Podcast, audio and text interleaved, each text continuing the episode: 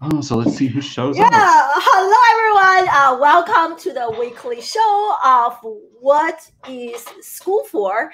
On this show, Mm. I interview leading educators, entrepreneurs, business owners, students, traditional and non traditional students, and parents to come here. We discuss, debate, and disrupt education. The goal is to future proof the next generation. And today we have my dear friend Nick on the show to talk about something that I personally I am very interested in learning Mm. more about, which is being an introverted uh, in an extroverted environment. And uh, you know, as I was getting ready to prepare for our interview, I was thinking, wow, almost every single person in my life, including my husband, is an introvert, and uh, and I'm really interested in learning more about you know how like what are some unique characteristics Mm. of being an introvert and how they are navigating the social media space, the online space, and day-to-day work, so I can collaborate with those people better and more effectively. For those of you who don't know who is Nick, Nick is actually a trained actor. I was like, Yes, wow, I I, didn't even know that. And also a public speaking coach. Mm. Very interesting combo, right? When you think about it, being an introvert, and now your career is pretty much based on talking with people, being on stage. So really, really interesting. Really excited for our conversation today. And I want to learn more about this. Mm. And so, welcome to the show. And we are live on LinkedIn, on Facebook, and on Twitter, on Periscope, on YouTube, and on Twitch. So, we wel- are viral. we Yeah. are. Well, I hope so. With you on the show, my friend. Yes. Oh, And uh, so let me know in the comment section where you guys are joining us live from on a beautiful Friday. For some of you, Saturday. So thank you so much for joining us live. And Nick, my friend, welcome Mhm. to the show. thank you very much for having me. Of course, of course. Really excited. And um, yeah, we already have a few people here. Thank you so much, everyone. And so today we're talking about introverts and extroverts. So I thought maybe it is better that we start off our discussion by talking about definitions. I feel Mm. like introverts, extroverts, those are some concepts that people use all the time. But I personally don't even know. I feel like I'm an extrovert, but I don't know exactly, you know, how these things actually defined. So share with us how Mm. those terms are actually defined. Yeah, I mean, uh, people might use different definitions, to be honest. I feel like sometimes people play a bit fast and loose. So they might think, oh, there was this one time where I didn't feel like going out, so I'm totally an introvert and I get it. I'm like, ah, well, you know, we're all humans. We all have pretty much the same parts. It's just a matter of to what ratio, like what's the analogy. Mm. So it's not like I never talk to people or never get out of my shell. It's about tendencies. So I think the biggest differentiator is if you are a, an extrovert like you, that means you derive your energy from outside, so from interaction with your environment, especially with other people. So that energizes you and gives you a buzz, like getting the interaction and the attention and talking to people, exploring new things. And being left alone is going to wear you out a lot of the time. And if you're an introvert like me, it's vice versa. So I actually get my energy from solitude and from being left alone. This is how I decompress. Like when people are like, oh, I'm off work, I want to blow off steam, and they mean they want to go out for a drink or mingle. And when I say I want to blow off steam, it means I want to go home and be by myself or take a walk or like a hike or a bike ride by myself in nature. That's where I get my energy from. And interacting with other people generally tends to drain me, even if it's people that I like. So I think that's the biggest, the best definition that I can give you. It's about what gives you energy and what saps your energy because they're inverted, they're yin and yang. Oh wow, that is so interesting. We have uh, Mhm. like uh, 20 people live with us already. And let me know, I'm so curious, everyone in the comment section, let me know if you are an extrovert or introvert. And uh, I love this definition because it is kind of how I operate. Like just like right now hosting my show, I'm just feeling like energized, getting so much energy. And I don't need to, you know, like really interesting to to to hear that. So how Mm. are you, you know, like being this way? And uh, so what are some like what are some techniques that you use you know you are so active on social media mm. and in fact now as i you know as we talk i remember almost all the social media conferences that i attend or mm. speak at there is a, a section there is a session on being an introvert in a social media space, I feel like lots of people on social media are actually mm. introverted. So how do you navigate this space? You know, how do you yeah. uh, even like recharge yourself? Yeah. Like I, I, yeah. So share that with us. oh, that's a long thing. Um, the, the the short version would be. Look, we have so many introverts. yeah. yeah. Oh, that's nice. I don't have much of a multitasking skill, so you probably are picking up more of the comments than I am. I, I try, yeah, which is very hard. something big comes up, let me know. Uh, it definitely requires a lot of pause and break for me because I can't just socialize all the time.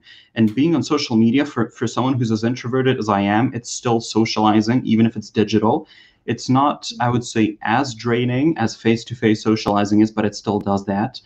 So I sometimes struggle with what you know the people who say, "Oh, you need to show up every day, no excuses, blah blah blah, motivation, mindset, all that stuff." I'm like, but I can't. I'm very introverted. I need to take regular breaks. For example, you will rarely see me on social media on weekends. Mm. And if I'm going through a period where I'm busy, like right now, I will usually time myself so I don't because because LinkedIn or any social medium it can be a bit of a rabbit hole. You forget how much time you spend there, then you spend too much time and if you're introverted, you can just burn yourself out. So what I do is I time myself and I take regular breaks. And then obviously the other thing is it's a matter of keeping in mind what's at stake. So mm-hmm. social media is almost an uh, an integral part of marketing, right? How are you going to market and promote your business if you're not going to be on social media? It's almost impossible these days. So I see it as one of those things that I just have to do even if it sometimes it's tiring. And by being myself, actually, because the the instinct, especially if you're introverted, I think, is to not give too much of yourself and to play it super safe and not display any kind of personality. And that actually backfires because by being myself, I can attract great people like you and my kind of tribe on social media. And that means that when I do actually show up, I have the most fun that I can comparatively have on social media. Does that make sense? It's not just drab, like, oh, I have to show up and post something. But I know that I'll see friendly faces and I'll see people that actually like um, interacting with, and that takes away some of that edge. It takes away some of that um, difficulty. Wow, that is so interesting. Actually, I'm I think I'm understanding my husband a little bit better just based on uh, what you have shared so far. So, mm. what, what do you think are some misperceptions that people mm. have about uh, about introverts? Oh, I think the biggest one is probably shyness and introversion. They think it's the same thing and it's not. So I get this all the time that people say, You're an introvert? What? You can't be an introvert. You're not shy at all. You're good with people. Like th- that has nothing to do with it. I used to be shy pre drama school, but we'll get to that probably. Uh, shyness just means that you are intimidated or afraid of talking to other people, especially uh, large crowds or an audience and you can absolutely be extroverted but shy. Like there are people who love interacting with other people. They really want to be part of a group or to be accepted and to belong. They're just, you know, awkward about it and they don't know what to say and what to do. So they get uncomfortable even though they want to do this. And I'm kind of the opposite. I'm not really a people person, but I can interact with people just fine. I can stand in front of an audience or on a stage and not really experience an anxiety. And I think that's the the biggest myth people are always like, oh, but you're not socially awkward. You're not, you don't have trouble talking to people. And I'm like, yeah, I don't have trouble. I just don't enjoy it most of the time. These are two different things. Mm-hmm. Um, and the other thing is, I think. Oh, interesting. The other thing is, if you are quite extroverted, often you might interpret introverts as having something against you or disliking you because they might seem a bit standoffish or they might not interact much. Like I get that quite a bit that people will tell me, oh, when we first met, I thought you really didn't like me because you didn't really talk much. But that is not me disliking anyone. That's just my default setting. And a lot of times we can both project, as in the introverts and the extroverts. We can be guilty of projection and we can annoy each other because we're trying to treat the other one as we would like to be treated. But obviously, that doesn't work if the other person is the opposite.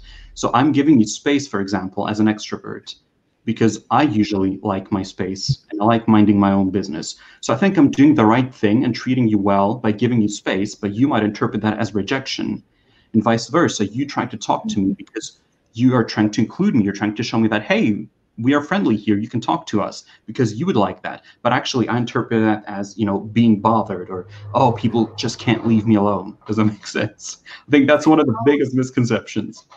It is so important that we actually have conversations like this so we mm. actually know how the other species how they function, right? Like for me, exactly. Like I feel like I always try, hey, join us why why are you now going out why you're not you are now joining mm. us things like that but it is interesting to hear you explain this from your perspective mm. which is very different from how i am interpreting this so it is really nice that we're actually having a conversation about this yeah, yeah oftentimes i feel like we don't really talk about this is something that maybe people don't feel comfortable talking about and mm. we just carry the misperceptions with us I think it's not just not being comfortable. I think a lot of times people are not even aware because mm-hmm. sometimes you just assume that everyone ticks the way that you do. So until somebody brings it up and you have that shocker of, oh, wait, not everyone thinks that way. I think a lot of times it's not even being afraid to talk about it. We just don't know it's even happening.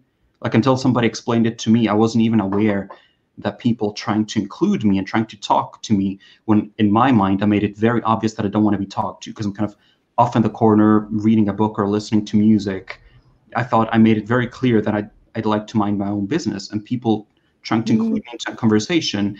To me, it, it didn't feel like they're trying to do something nice because to me it was irritating, but they were trying to do something nice. Most of the time, I think when you're when you have conflict with someone or when someone is irritating you or vice versa, it's just because you're not playing by the same rules. Because in your mind, the, the game is different and you haven't realized the other person is not playing the same game rather than an actual bad intention. Yeah, yeah. So do you think like because I really tend to do that, especially when I go to conferences, like, hey, come, I will grab the person join us. so maybe it's better to ask first, right? Like how, mm. how do you think we should approach this? Right. Yeah. Not making assumption, but hey, ask, you know, would you mm. like to? Because yeah. as you mentioned, I, I think now listening to you talk, I need to be better at reading the nonverbal cues, you know, when people yeah. are at the corner. So that is mm. sending a signal that I, I want to be left alone. So yeah. like interesting. Mm-hmm. Yeah. Do, do well, you think asking is a good approach or what? Yeah, I think asking, but making it very clear that there's no pressure. You know, we're just gonna go over there and do that thing. And if you want to join us, you're welcome to, but no pressure. You know, if you need your own space, I understand. Something along those lines. Like I appreciate it if someone gives me the option, but they make it clear that they don't expect me to do it. They're not going to take it personally if I don't, because it's it's rarely ever personal. Yeah, yeah, that's this is so interesting. So, what do you think are some like superpowers of people who are actually introverts? And I think mm. there are like there are quite a few books or articles talking about uh, many people in leadership positions, mm. they are actually 100% introvert. So what do you think are some, you know, superpowers? Superpowers. Yeah. Um, I think the two main things that I consider the superpowers of introverts is that A, we tend to be better at analyzing other people. So it sounds backwards, but extroverts often analyze or observe less because they're so so caught up in the doing part that they might not actually listen or observe as keenly as the introverts. We are generally people watchers as opposed to people interactors. so we often, we often, even though we tend to socialize less, I think most of the time we're actually better at observing and analyzing other people, which can be a very useful trait, you know, in a leader if you're able to analyze and break down correctly. As long as, as long as you're not caught up in overthinking and overanalyzing, which is like one of our biggest weaknesses, that we tend to be thinkers as opposed to doers. So you can just sit there and observe, but forget to actually do anything about it. Uh, but yeah, the analysis, the analytical, and the people watching part is, I think, one of the big um, strengths. And the other one is um, usually, usually your people pleasing um, tendencies or instincts tend to be proportional to your extroversion. So the more social and extroverted you are, the more likely you want to please other people or you need attention and approval. Um, so me being a very introverted person, sometimes people find out the wrong way that even though I'm quiet and polite, I'm not a people pleaser at all. So I have zero issues saying no or shutting someone down if they're being difficult because I don't care if that makes me look difficult. It's just not how my mind works. I'm not someone who's affected by other people's opinion of me.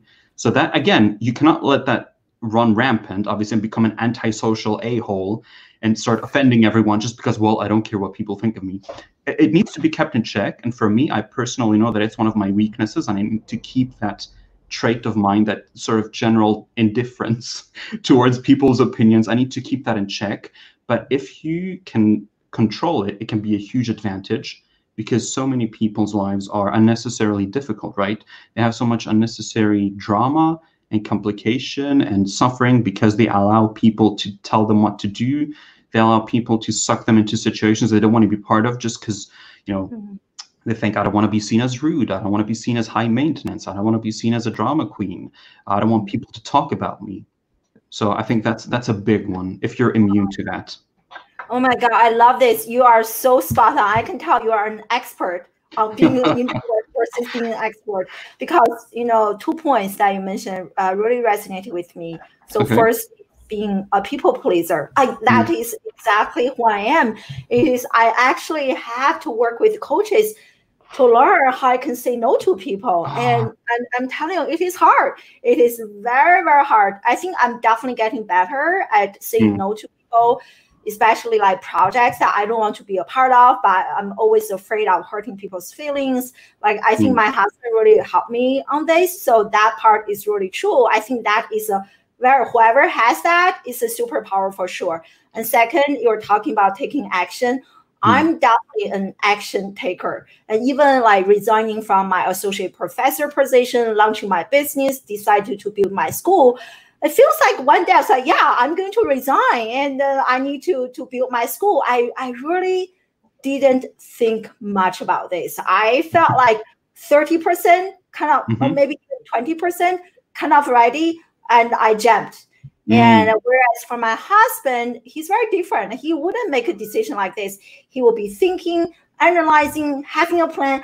I didn't have a business plan before I started my business. I'm building mm. my business and developing my business plan. So, which is really interesting. So, I think that you are absolutely spot on on those two things. Mm. Well, this is why, because you mentioned, funnily enough, I can't remember if that was before we went live, that most of the people close to you are actually introverts it's the same for me. Most people close to me are actually extroverts. Most of my, pretty much all of my close friends, my parents, my sister, my favorite clients, they're all extroverts. I think we attract each other in this kind of yin yang way, not, not in a woo woo way, but just in a, we understand that we balance each other out. So, you know, I think a lot of introverts make the mistake of thinking that they need to hang out primarily with other introverts because they would understand me so much better. But mm, that's not necessarily everything because I actually, you know, I'm not a people person, but when I do hang out with people, I prefer to hang out with extroverts because it's just, it's a good, we balance each other out. We, we help each other cover our weaknesses. And I think it's so much better than introvert, introvert, or extrovert, extrovert. Yeah, totally. I mean, like I, I think that's why you know Simon Sinek he talks about you know mm. to run a business you need a white person, you also need a how person. And now mm. as I listen to you, I feel like a good team you need a good balance of people who are kind of like me, is just social all the time. They are just super hyper, and you mm. also need people who are thinkers, and uh, I, I, think you need a team like that. So I, I love that. Here's a great question from mm. uh, uh, our friend Lance joining us live mm. from Australia, and super mm. like a.m. or something. So oh, how yeah. about yeah, how about emotional intelligence, right? So mm. where like you know, is there any connection between EQ and the introverts and extroverts? So where do we draw the line? You know, the mm. intersection like I, I think that's a very interesting question. Yeah. Okay. Um, bear in mind, I'm not a psychologist, so this is just my I, my opinion or observation. But I think it can go either way because I think one of the caricatures is that if you're introverted, you're highly sensitive to other people's emotions and highly empathetic and highly emotionally aware. And if you're extroverted, you're kind of more superficial. And I really don't think that's the truth. I think you can go either way. So if any of you are familiar with the Myers-Briggs, um, what is it called? Psychographic segmentation. So the 16 personalities that are four letters. So for example, I would be an INTJ. um, so introverted, intuitive, thinking, and judging. So you will see that all of them show up in all flavors. So you can be extroverted but highly emotionally aware. You can be extroverted and more head, so more of a thinker than emotional, and vice versa. I'm an introvert, but I wouldn't really consider myself all that emotional. I'm mo- way more head than heart. So mm-hmm. introverted does not necessarily mean emotionally sensitive or emotionally intelligent. I think I'm mm, okay. I would consider myself emotionally intelligent just because I was a teacher for over a decade. So you kind of have to get good at that stuff if you handle other people. But I wouldn't necessarily consider myself all that sensitive, which is why I don't have an issue saying no, for example. Mm-hmm. Does that cover it? Oh yeah, it makes sense. Yeah, you are just like yeah, I'm I'm very good at reading people. Like when I mm. walk into a room, I can know this person's happy or not happy. I could I can read their energy. So yeah, very, very, very interesting. Very hmm. interesting. Mm. And our, our dear friend Alice here, so so nice to see her. Yeah, she's like me, a oh, hyper. Yeah. Her husband is kind of like a little bit more introverted. I, I think you need that good balance, right?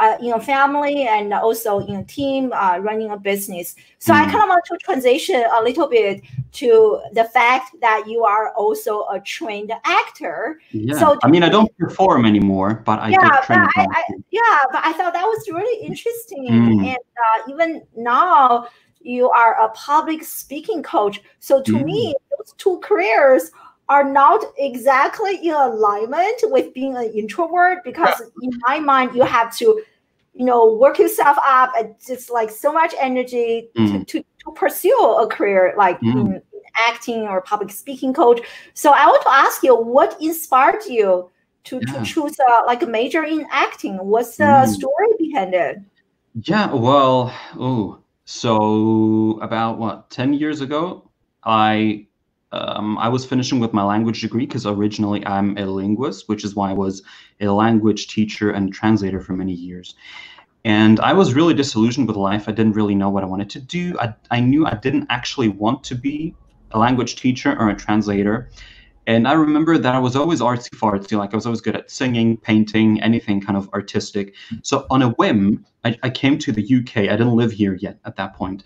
I came to the UK and did like a short three week summer course, an intro to acting. I'd never really acted before.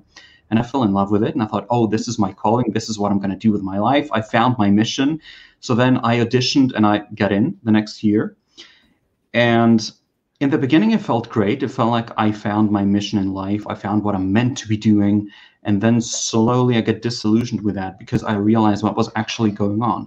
And sometimes when you take a good hard look at yourself, it's not really all that fun. So what happened was that um, I was not happy with my life and I was practicing escapism for me it was a very elaborate escapism moving to a completely new country starting a new life and changing direction completely. But you know some people deal with their with their stuff by taking drugs taking you know becoming alcoholics um, becoming i don't know exhibitionists or compulsive shoppers or something and i dealt with my stuff by pretending to be someone else which you know i was basically using acting in lieu of probably changing my life for the better or going to therapy or something along those lines. And they told us at drama school that this is actually not that uncommon. that a lot of oh, people really? see, yeah, they were like a lot of people practice performing as a form of escapism. And at, at some point, I realized what it really was. And I thought, yeah, I don't really want to perform anymore because I am uncomfortable in the spotlight. I am uncomfortable having to do this much um, performing and socializing and interacting. And when it finally clicked that this was my means of escape, I realized, oh, I, I, think I'll just rather build a better life than spend so much time and energy trying to escape from it. And that's when I said, I'm not going to perform again. but I'm very grateful about the skills that I, that I picked up because they allowed me to become a much better teacher and now to become a public speaking coach. So no regrets. Wow, that is so that is so interesting, and that makes sense, right? when you when you when you play, you play on another person's role, which means that you can kind of escape from mm. your current reality a little mm. bit. Yeah.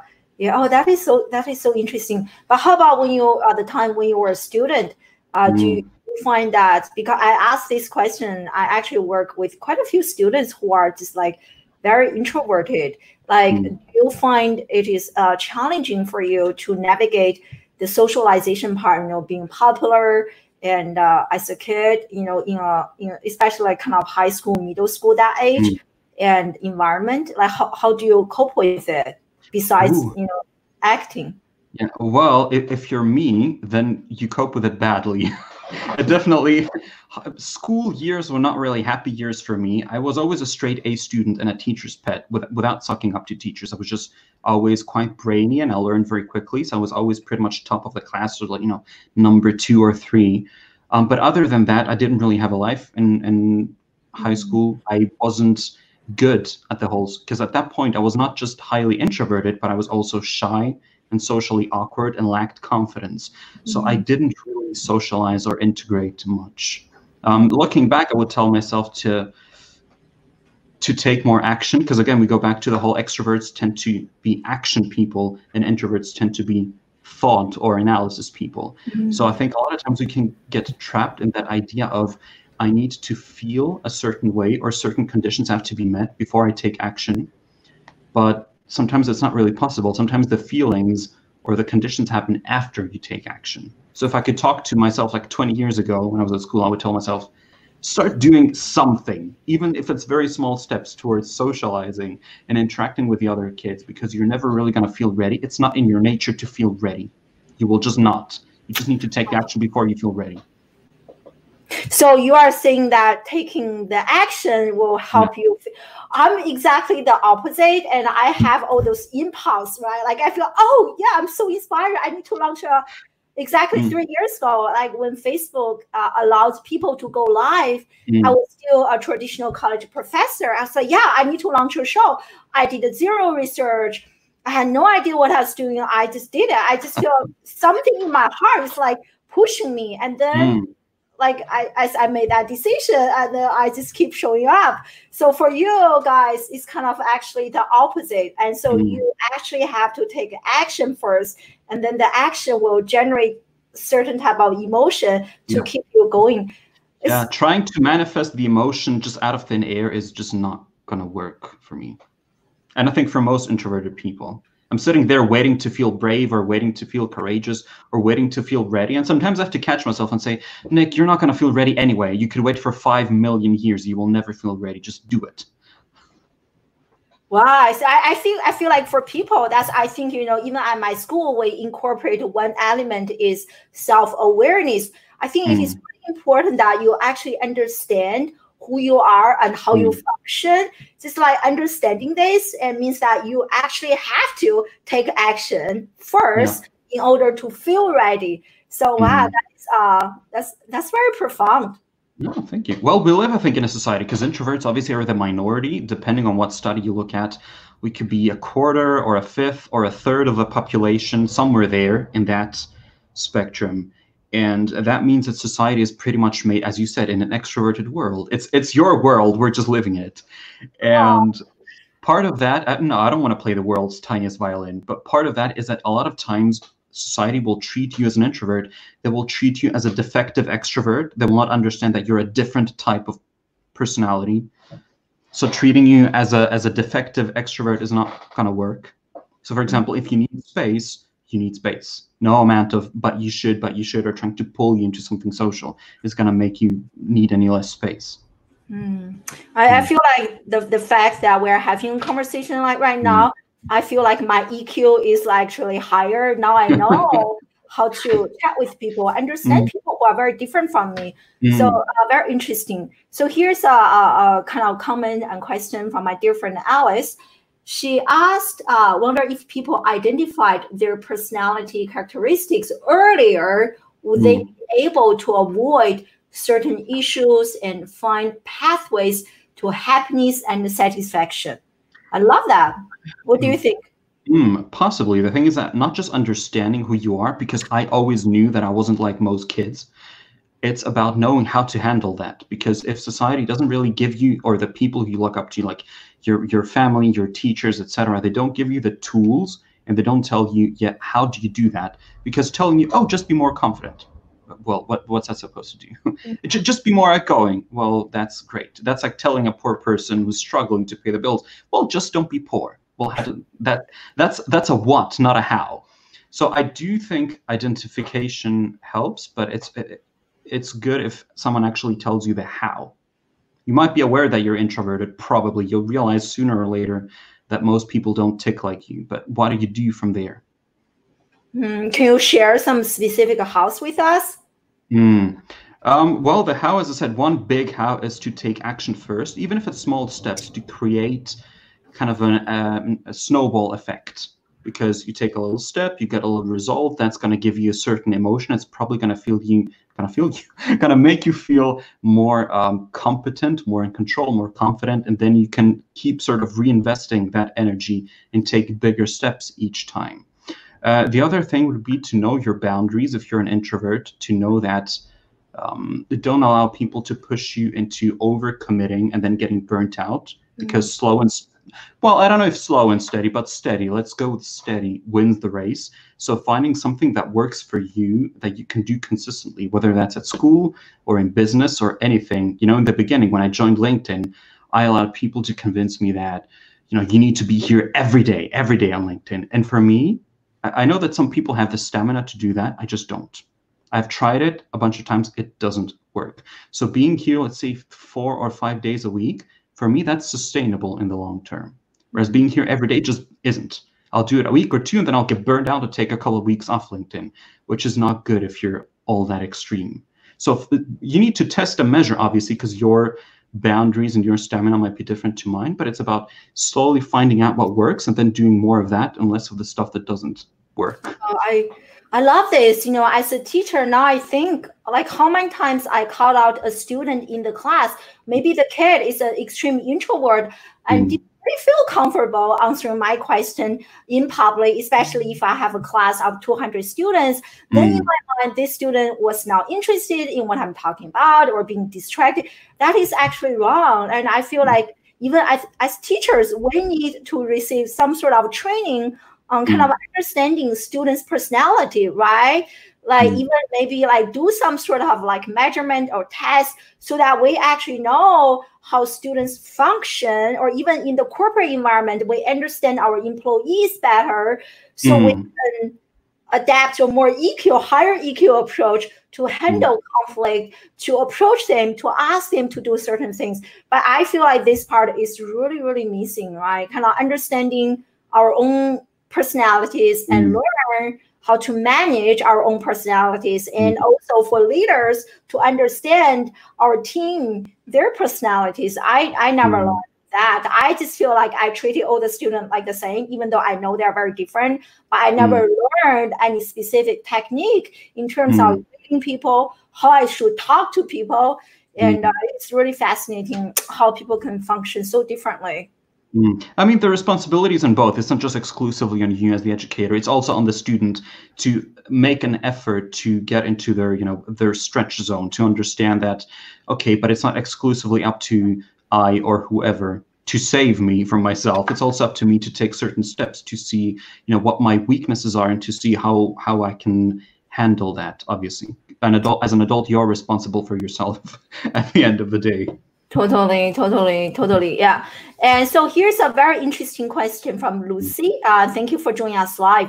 What mm-hmm. if you are an introverted extrovert? And I think uh, Lisa, uh, like another person, made a similar comment. She mm. said she is an extroverted introvert.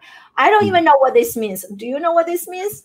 That's a bit abstract for me. What I'm assuming they mean is that their tendency is not as pronounced because obviously it's on a spectrum like let's say one being super introverted and 10 being an absolute social butterfly. And i guess you will lean it's i think it's very unlikely that you're a five but you're probably going to be like between a one and a four or between a six and a 10 like on the introversion and extroversion spectrum. So i think they're talking about the people who have a slight leaning to introversion or extroversion but it's not that pronounced. Like i if we say uh, if introversion is one and extroversion is 10, I'm pretty much a one or a two. Like I'm very, very low on the extroversion scale. Um, but somebody might just about be more extroverted than introverted or vice versa. So um, to be honest, you'll have to figure out what works for you. You'll have to, you know, if if you want to spend time with other people slightly more than you like your time on your own, which I think would probably describe my sister the best. I should think she's the closest to an extroverted introvert or vice versa. So she does really like her own time and space, but she also socializes and goes out with her friends more often than I do. It's it's about finding out what works for you. To be honest, like be sure that you know am i going out because i feel like i should or because i want to am i staying at home if i'm alone am i alone or am i lonely you know listen to yourself a bit and i don't want to say navel gaze but you know self analyze a little bit and see how much of that is your own and how much of that is coming from outside and from people telling you what you should be doing mm, that's interesting mm. and so earlier you mentioned that you know you are on linkedin on social mm. media i noticed uh, recently you are doing a lot more videos on linkedin yeah. so does that come to you naturally do you have to kind of work oh i have to yeah i have to oh, really? i don't get I don't get social anxiety per se, but I am someone who doesn't like the spotlight or the attention, um, which is why it cracks me up sometimes when people tell me, "Oh, so you coach people in public speaking, but you don't really like public speaking yourself." And I tell them, "Well, that's like saying, oh, so you're a divorce lawyer, but you don't like getting divorced. Like, what, what kind of logic is that? That's that's not how analogies work." Um, I definitely have to psych myself up. I mean, obviously, once you learn some techniques let's say in drama school in my case, you can apply them regardless of how you feel. But there are definitely days in which it drains me more than others. So usually, if I find myself in that kind of a mood where it doesn't drain me as much to do video, I'll usually just batch like a dozen videos so that I have for the for the next couple of weeks. It definitely takes some psyching up. It doesn't come naturally to me. Um, I've been very honest, I think, about the fact that I would probably not be on social media, not probably, scratch that, definitely not be on social media if business wasn't involved. You know, I think sometimes the people who preach about how you should be showing up every day, no excuses, blah, blah, blah, this is usually coming from the highly extroverted people who would probably be on social media anyway, even just for personal reasons. Even if no money, no business was involved, they'd just be on social media because they like it and they don't understand that some for some of us uh, being on linkedin is not more of the same just with a bit more shop talk. You know it's that instead of showing my breakfast or here's my feet with a backdrop of the sea and feeling hashtag blessed about it instead i'm talking about my business. I would probably not be on social media at all if business wasn't involved. So to a, to a huge introvert like me it is a brand new thing that feels unnatural a lot of the time. It's not more of the same just with a bit more business talk so I have it's not it's not natural at all. The good thing about that is that I'm I'm showing kind of by what I do that it doesn't have to be natural for you. Even if you're a huge introvert, if marketing your business on social media is something necessary, you can absolutely learn to do it because don't confuse skill with personality trait. These are two separate things. Wow, I have to say this is the most profound conversation I have had for a long time. Thank you. That's why really disrupting so many ways that so many mm. things that I think about introvert and uh, mm. even now as I listen to you talk, I'm thinking about how I'm coaching my clients and I, I I, I, need to ask him a deeper question, right? Like personality, because mm. not everyone is like me. Like after this interview, I will feel like, yeah, super high, super energized. I actually have a coaching call coming up. I have another talk coming up. Mm. So this energizes me. So how do you recharge yourself? Time alone. Time alone, one, and two, not doing much. Because this is usually a typical introvert trait is that we get overstimulated and, and burnt out quite quickly. So we tend to perceive that there is some neuroscience behind that. I don't, I'm not a scientist. I don't know enough to go into detail, but we tend to be more sensitive to most types of stimuli, which is why we're easily overstimulated. And a little bit of stimulation goes a long way, which is why it's a typical introvert trait to be perfectly happy to just not do much, to just sit back with a book or just go for a walk in nature and be perfectly happy. Whereas the people who've got ants in their pants and always like to be new new stuff, more stuff, they always have to be doing something. They can't really sit idle. That's a typical extrovert trait. It's it's uncommon to find an introvert who also can't sit still. Even if it's not socializing, they will probably not be not just want to do stuff, just you know, solo stuff. It's not likely to happen. Usually introverts like me like to just take it slow. When we're off the job and we need time to recharge, it's all about taking it slow. I recharge by taking time off, and as I said, doing really nothing, nothing um, of note. Just reading yeah. a book, cleaning the house, taking a walk, going for a bike ride by myself. Something very, very uneventful, but that rejuvenates me. So interesting. I think I'm probably driving my husband crazy on a daily Are basis. you one of those people? Are you one of those people who always have to be doing something like in motion? Uh, like that a little bit, but I also I, I don't mind being alone by myself. But Mm. like if we do do things, I like I have to take my husband to do it. Like I don't really like you know go out. We always have to go out together. I, will- I will be asking where are you going? You're like I need to go with you, or you need to be with me in the same space. So it's uh, interesting to to hear this uh, perspective from you. Now I'm Mm. thinking thinking uh, differently, and so I love this comment from uh, that you mentioned earlier. And uh, uh, uh, Gabby, thank you for joining us live. I agree. You know, when you mentioned like personality versus skill, so when it is a skill, it's like building muscle. We can Mm. work on it. We can improve it. So, like, Mm. can you share with us, right? Like you, you mentioned that you have to work yourself up to do a Mm. video. So, what are some specific like actions or techniques that you have to take to develop this skill? Because in this day and age, like marketing yourself, even building a personal brand, it's kind of Mm. necessary. I, I even coach my own students. You have to build an online brand. So, like, what do you do to to work yourself Yeah. up to to do this?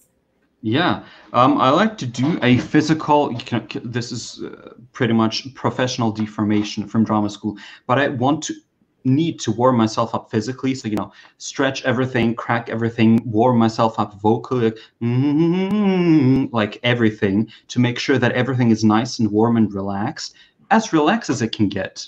You know, in front of a camera, in front of an audience, because the if you get the anxiety and the discomfort in front of an audience, whether that's like that or a live audience, that has some physical effects. Like your throat might get tighter, your breathing might get shallower, you might start sweating or trembling, your voice might start shaking. And I don't want to show up on video sounding like this, obviously. So I have to warm up and stabilize everything. So yeah, it's it's a lot of very technical stuff. Vocal warm-ups, breathing exercises like breathing deeply into your belly as opposed to the shallow breathing that we tend to do into our chest diaphragmatic breathing. You might have heard it this way. Everything, warming up my breath, my voice, stretching out, all of that stuff. I don't just spontaneously sit down and do a video. That's usually not me. So can you be more specific? This is like a new language. What do you mean Mm. Yeah. Warming up your voice, warming Mm. up your breath? Like what do you do exactly? I'm so Yes. curious. So I can show you a couple of exercises. So your breath needs to go deep into your belly, so diaphragmatic breathing. So basically, when you breathe in and out, your stomach should expand and contract like a balloon, which is the opposite of what most people do. Usually when people inhale, their chest and their shoulders rise and their waist contracts, which is not what you're supposed to do. So if you look at how babies breathe, you'll see that their stomachs expand and contract like balloons because that's actually the way that we're designed by nature to work. And then because of stress, because of self-consciousness, all of these things, we unlearn that. So step one would be to really dial in the breathing to make sure that you're breathing in through your nose, letting your stomach expand and contract as opposed to your ch- like right now I'm breathing very deeply.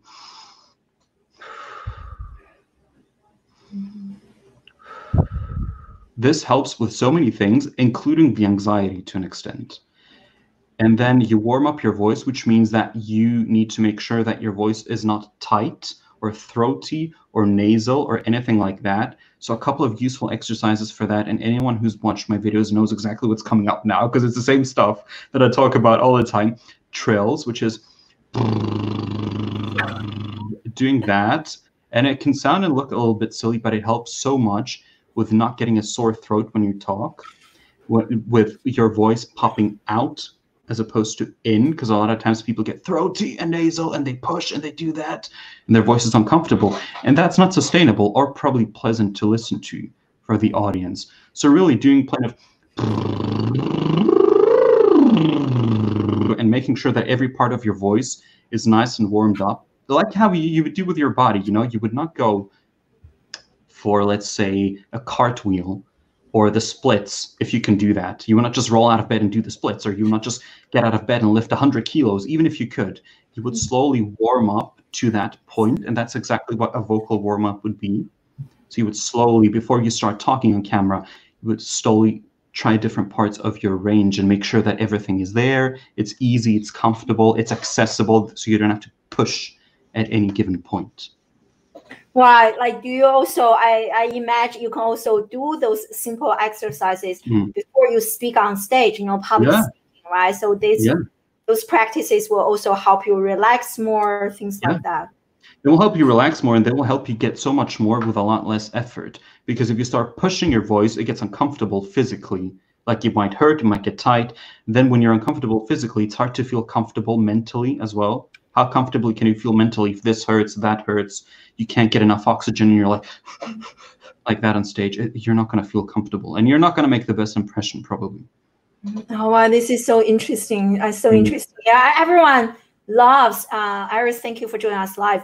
Learning more, like, about you, like from an introverted perspective. And uh, it is Mm. so interesting that kind of many people mention that they wouldn't be on social media without if they were not not running. You are definitely not alone. I, I see quite a few people, yeah. And uh, yeah, you have lots of friends there. Mm, oh, that's nice to see. See, yeah, Gabby, thank you. People don't get it. More uh, extroverts tend to not get it. They're like, "What do you mean do nothing? That's boring." Like, it's not boring. It's amazing. I love doing nothing. It feels fantastic. Oh my god, that's that will be very hard to come out of my mouth. Doing nothing feels fantastic. I love doing nothing. I love sleeping. I think sleeping is probably my favorite thing in the world. And then after sleeping, it's doing nothing. so you literally just sit there and do nothing. It's amazing. Or I might just listen to a podcast or, you know, listen to some music or read a book or just watch something really mindless on Netflix or YouTube. Not something that requires me to concentrate a whole lot.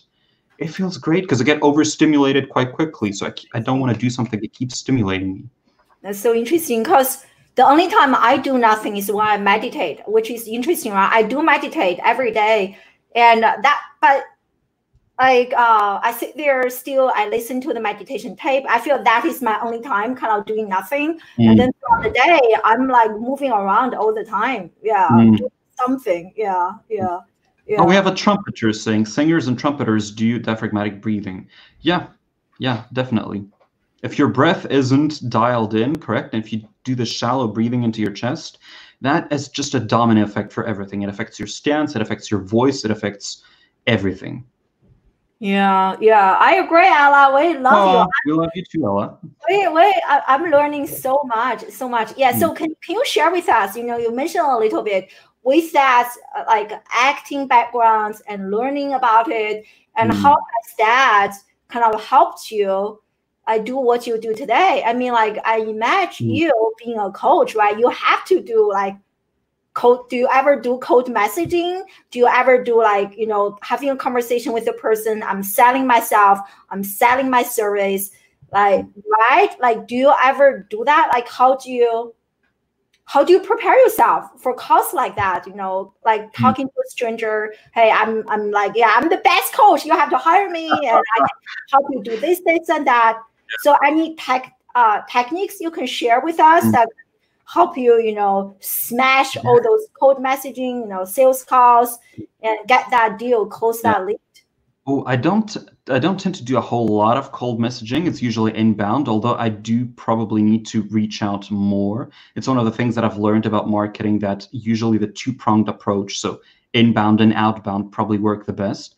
But for for calls like that with potential clients, yeah, as I said, I do all my warm-ups and whatnot so that I know that nothing like my voice, my breath, nothing is gonna just give out on me at the wrong moment.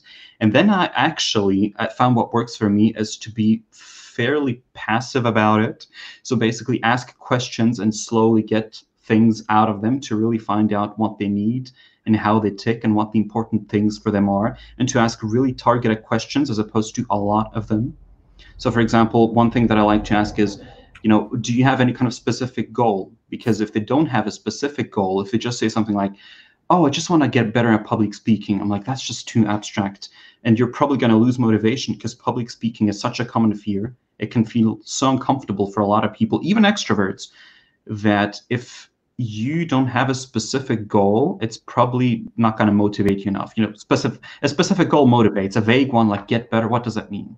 Mm. You know, it's the same with anything else. Like saying that I want to lose 10 kilos this year, that is a specific goal. You're far more likely to achieve it. Whereas I want to eat healthier or I want to lose weight. What does that mean? That is just too abstract.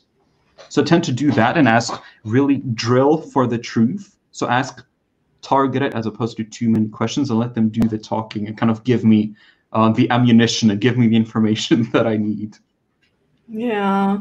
Uh, let them do like more feels like let them do the talking yeah and feels uh more conversational mm, mm. it's yeah. definitely never about i mean it's about discovering whether you are a good fit and i don't know sometimes before we get on a call if we are a good fit and i don't want to push someone who wouldn't be a good fit for me to to work with me i mean what's the damn point it's going to be very unpleasant for both of us mm. Yeah, here's uh, it's a great comment. I uh, I'm I can't see the name right now. So there are definitely uh, times when I wish I were more naturally extroverted, mostly for getting more information and context, etc. In public settings, wondering if there are some techniques to help with that. Great question. Mm.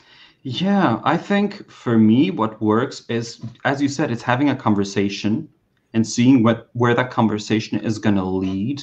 Because if you think about it, um, whether it's B2B or B2C or whatever you want to call it, it's still human to human at the end of the day. And that means that the main components are probably going to be the same. So human nature is going to dictate what happens. The fine details might change, but it's still humans are going to human. So what I like to do is I don't like to pressure anyone because people don't really like being sold to in an aggressive way. So it would just be having conversations and to not offer anything until the other person has um, expressed significant interest. So even something like, if they don't say, "Can I have your business card?" I'm probably not going to try and give it to them because mm-hmm. if they wanted to, they probably would have asked for it. So me saying, "Oh, here's my business card," they'll be like, "Okay," just to be polite, and then put it away and never think of it again. Mm-hmm. So it's mm-hmm. about it's about taking it step by step and not trying to jump like five steps ahead. Mm-hmm. So really just have a conversation and not necessarily have in mind, oh, I'm going to sell them or I'm going to give them my business card or I'm going to get wherever. It's about leading, I guess, with some degree of curiosity as opposed to having a certain goal and they can see that you're mentally going through a checklist like oh i've talked to that many people already. Score. Like they don't want to feel like that. Just see where it works and and if it doesn't work then you can talk to someone else but take it one step at a time. Oh that's so interesting. That's so interesting. Yeah i agree. Yeah. So here's mm. a really interesting comment from lucy. I don't she said that uh, speaking to people that really scare her, she can talk better, and I think that's really interesting. I would love to to read more interpretation. Do you feel that way or that's, that's a bit broad. Do you mean in public, Lucy, or in general? One to one, one to many? If I'm speaking to people that really scare me. As in what asking your boss for a raise or what are we talking about? Yeah, so yeah, I don't know. Let us know, Lucy. Very interesting. Yeah. I like people, but I like control. Uh, yeah, uh, very interesting comment from Patty. Thank you for joining us live. So she loves to control her own time, and uh, but also uh, also needs alone time. So mm. uh, yeah, am I shy? Not shy either. Mm. So yeah. So what do you think about this situation? Um, you kind of sound like me, Patty. So you sound like an introvert if you like people, but just in small doses. Because no one's hundred percent introverted or extroverted. Like even super extroverts will probably at some point need a little bit of me time. It's just less frequent and less prolonged. And like me, I I do actually get out of the house and talk to people, even if it's not business sometimes. But it's just it's just not my general mo so I don't know. Ambivert is, is a trendy new word. To be honest, I don't know to what extent I be- ambivert basically means not introvert or extrovert. Somewhere, yeah. Um, I'm I'm not convinced that's really a thing. I know that some people might get now. I might have kicked the hornet's nest here. I'm not convinced that ambivert is a thing. I think that probably almost everyone leans one way or the other. They might just not lean equally strongly. Like as I said, if we take that scale of one to ten you know, whether you're a six, a seven, or eight, a nine, or a 10, you're still an extrovert. You might just be super extroverted or just more extroverted than not. I can't imagine that many people being a five that they are exactly in between. I don't know if that's the thing. I don't think I've ever met someone who who falls under that category of really not either. They probably lean a certain way, I think. Very interesting. Very interesting. Yeah, we are just uh, wrapping up here. What a mm. fascinating conversation. I'm learning so, so, so much about many of my friends. So I can't wait to implement some of the techniques that you mentioned. Uh, my coaching calls, working with clients, and my, my daily life uh, mm. uh, interacting with my husband. So mm. any uh, public speaking like tips you can share with us? Mm. You know, we kind of discuss how to overcome that initial fear. So once we are uh, actually on stage, or mm. you know, right now on the virtual stage. So yeah. any specific techniques that you can share with us to help us smash every talk yeah. that we give. Um, the the biggest thing I think, if there's one, I hate that term mindset shift, but I think in this in this case it applies. One of the biggest perspective kind of shifts is remember that it's not about you. That's what they used to yell at us all the time at drama school. It's not about you. It's not about you, because if you are appearing in front of an audience, if you're performing, and public speaking is a type of performance, make no mistake, you are there to give the audience something you're there to gift, to transmit, to give them something uh, valuable, hopefully. So remember that it's not about you, which is why I tend to not like a lot of the advice that floats out there about public speaking, which is all about inner stuff and they treat it as if it's something inner as opposed to something outer. And it's all about how to feel more confident, how to do this and that. And my objection is, yeah, that's all fine, but your audience does not benefit from you being confident. Your mm-hmm. audience cannot read your mind. They can only read your voice, your body language, the choice of words that you use. So what you give them is the most important part. Of course, if you do it well in return, you will probably feel more confident. But it's about showing up in service of the other, as as kind of woo-woo as that sounds. So remember that it's not about you and you're there to help someone. You're you're there to give them something valuable. Focusing on yourself is not the best at, when you're on stage, obviously when you're warming up and you use the, the warm-ups and whatnot that I told you, yes, focus on yourself. But once you're actually in front of the audience, remember that it's about them. So look at the camera or at your audience if you're if you're physically there and really give to them. And remember that it's not about you. The more you focus on them, the better you'll be and the less likely you'll be caught in some kind of you know um, hamster wheel of negative thoughts. Because the best way to stop freaking out and obsessing about yourself is to think of the people that you're helping really. That's the quickest way i think that i can fit into sort of what two three five minutes of that we've got left. Yeah. focus on your audience. Remember that it's not about you at that point. We can navel gaze on our own time.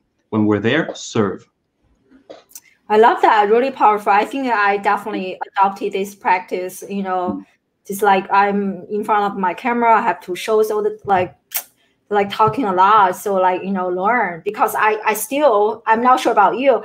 I cannot stand my voice and i can't stand looking at myself on camera so when i watch the replay i will skip oh my god it's me talking again i have to skip that part hmm. and uh, that's, that's good to focus on the other people not on yourself exactly exactly exactly mm. yeah yeah so so really interesting yeah so share with us uh where can people yeah, I agree. That's right. Worth staying up late. Thank you. Thank you. Yeah. Thank so you. totally. So yeah, we you got lots of love, and uh, so where share with us, uh, yeah. where can people connect with you on the social media? yeah. So I'm only active on LinkedIn. I made an Instagram account, but I've barely used it. So for the time being, social media is LinkedIn for me. So it's my name, first name, last name. I can't remember if it's dot. Should I write it down? Can I actually comment, or are you yeah, gonna write yeah. it? countdown is uh, uh, uh like uh heaven. Yeah. So I oh, have, have it there. Perfect.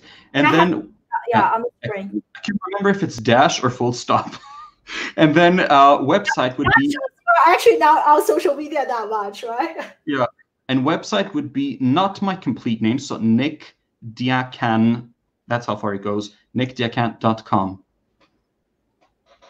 That's awesome. Thank you so much, everyone. So make sure to connect with Nick. Uh, what a great conversation. I, I feel mm-hmm. really energized by our uh-huh. conversation. I'm ready to head to my next two meetings. Mm-hmm. so thank you so much. And uh, thank you so much, everyone, for joining us live from all over the globe. I really yes. love the conversation, having you being in the live audience with us. Many of you stayed up late until yeah, thank you. Yeah. So thank you so much. And I hope to see you next Friday, the same time, same location. I have a really amazing guest coming up next Friday. So I hope you can join us live. Uh, enjoy your weekend. Bye, Yeah. everyone. Everyone, bye bye.